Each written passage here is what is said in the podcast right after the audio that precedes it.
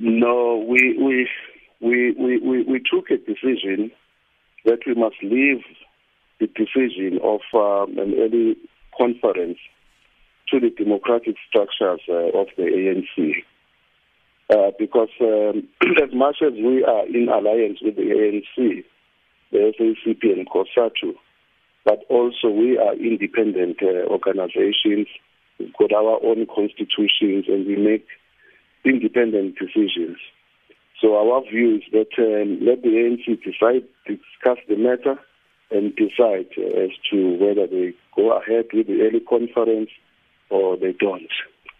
Well, I think um, one of the issues also is that um, we have not, uh, as a, an alliance, you know, uh, implemented the decisions that we have taken in, in a quite number of uh, summits that we have had.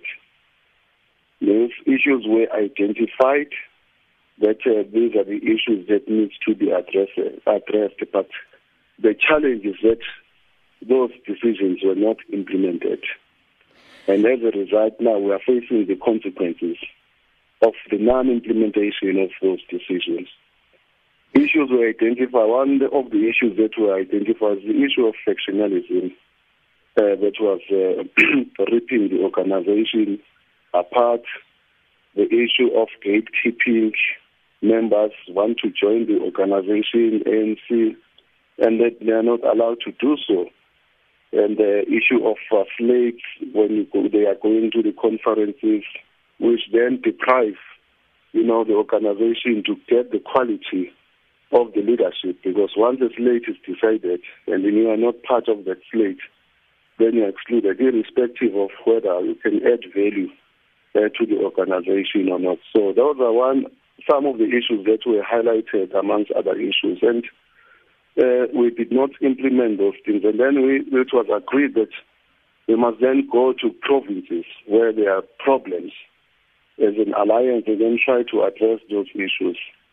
And even that process has not been completed. Uh, some provinces have not been visited.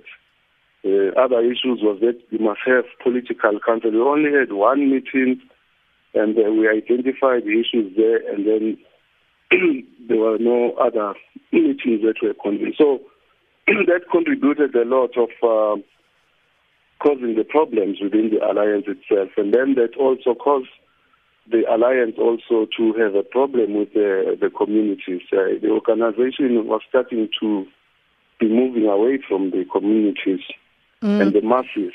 Uh, and that social distance, I think, is the one that has uh, actually caused us uh, to lose the elections.